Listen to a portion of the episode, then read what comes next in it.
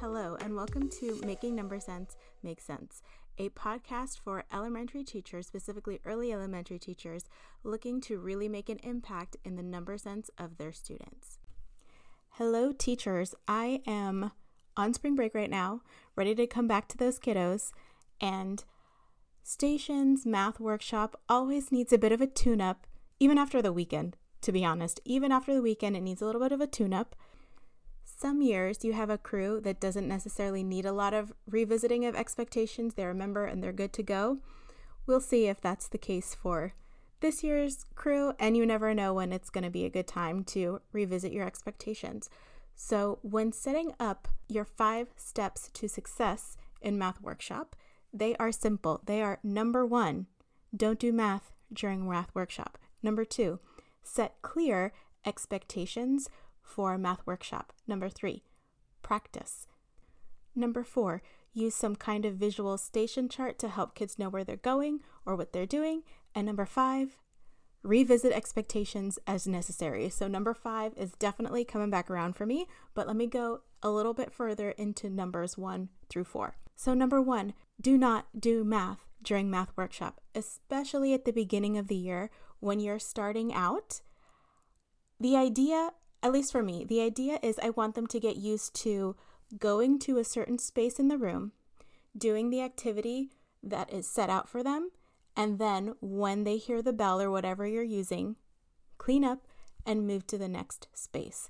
And since this is a routine that I want to last throughout the year, I don't necessarily want the kids to be worried about if they got the answer right, if they know what they're doing. So the first stations for at least at least a week two weeks, sometimes even three weeks, depending on the crew that you get.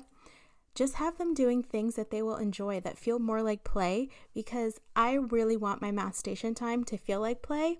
I just feel like that is success that they don't even know that they're doing math. It's like music to my ears when my kids see my station chart and they go, Yay, stations! That's the goal all year long. So we want it to feel like play. That could be at the beginning of the year exploring different math manipulatives that they're going to be u- using throughout the year, like pattern blocks, cubes, geo blocks, inch tiles, anything really that you know you're going to be using a lot.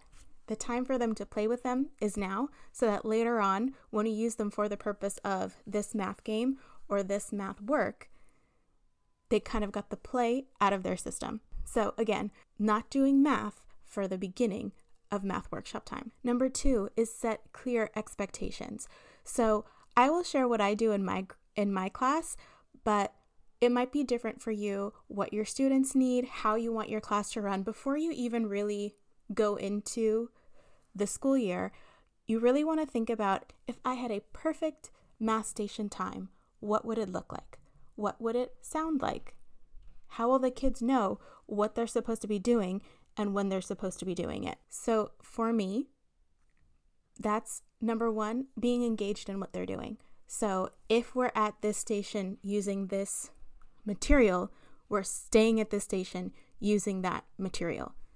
We're not walking all over the place. We're not screaming. I obviously don't mind talking. I especially since we do a lot of partner games, it's going to be a little bit louder. It's not going to be silent. How about that? It's not going to be silent in my classroom and I'm okay with that, but when it gets to the level of screaming, it's too much. So, for me, I really want them to work on keeping their voice an inside speaking voice instead of a screaming voice. I also want them to know where to look if what they're supposed to be doing or where they're supposed to be going. So, I have a visual station chart and I will touch on that a little bit later. I also set a timer that they can't see. I've tried it where they can see the timer, but a lot of times if they see the timer and there's two minutes left, they think two minutes means two seconds and then they clean up two minutes early and then they're just sitting there. So I keep the timer somewhere where they can't see it, but they'll be able to hear it and know what they're supposed to do when they hear the timer. And the expectation for the timer is that when it goes off, you're going to stop what you're doing and start to clean up your space and get it ready for the next group. So those are my big 3 really our volume, being engaged in what we're doing, and when it's time to stop, we need to stop. In, in my classroom, I have a bathroom in the classroom. Station time is not a time where I think that they need to ask me to go to the bathroom. If they need to go and it's available, I usually just let them go. That's not a time where I like need them to be at their station the whole time. If you need, in fact, station time is a great time to go to the bathroom because otherwise we're about we're out the door ready to go to recess and then five people need to use the bathroom. I would rather they go during station time than during recess time or lunchtime. Number 3 is practice. Everything that you were visualizing in your math station, math workshop routine needs to be practiced. Their voice levels need to be practiced. What cleaning up looks like needs to be practiced. What is an appropriate level of clean? Like if there's math manipulatives all over the floor, that's not necessarily clean, and we need to practice checking the floor before we move on to the next place. And adding on to that, how they're moving around the room. Are they walking around the room? Well, they should always be walking around the room, but sometimes it seems like these kids just have an internal motor and they just need to run everywhere. And it's definitely not the safest thing they can be doing in the classroom with everybody else trying to move around at the same time. So, all of the things that you think might be an issue, practice those a lot. And don't be afraid to practice again. If something's going wrong, you can stop and practice again.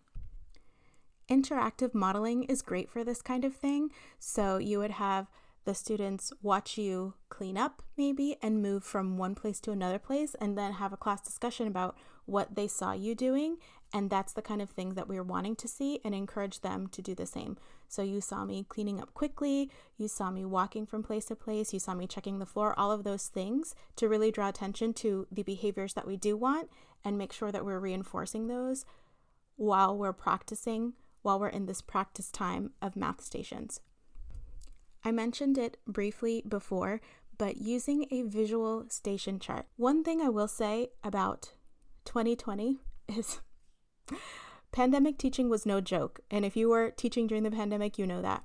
But something that kind of was kind of a holdover from the pandemic for me is using uh, Google Slides in a lot of the lessons that I'm doing just because the visuals are so big and all of the kids can see it. Every time I do stations, I have a station chart that shows the group that they're in and where they should be going for each station time that they have, whether it be three stations, four stations, six stations, whatever time works for you. I have a visual so that the kids can see. So it's usually a picture of the manipulative that they'll be using, and the background of the table is the color of the table that they're going to. So in my classroom, I have red table, blue table, green table, yellow table, and a purple table. So the background of that station is where they're going and the object is what they're going to do when they get there. So if for some reason they don't remember where they're supposed to be going or not quite sure what they're supposed to be doing, they can look up at the chart to refer to and get to the right space. Something else I always encourage the kids to do is to ask someone else in their group if they know what they should be doing.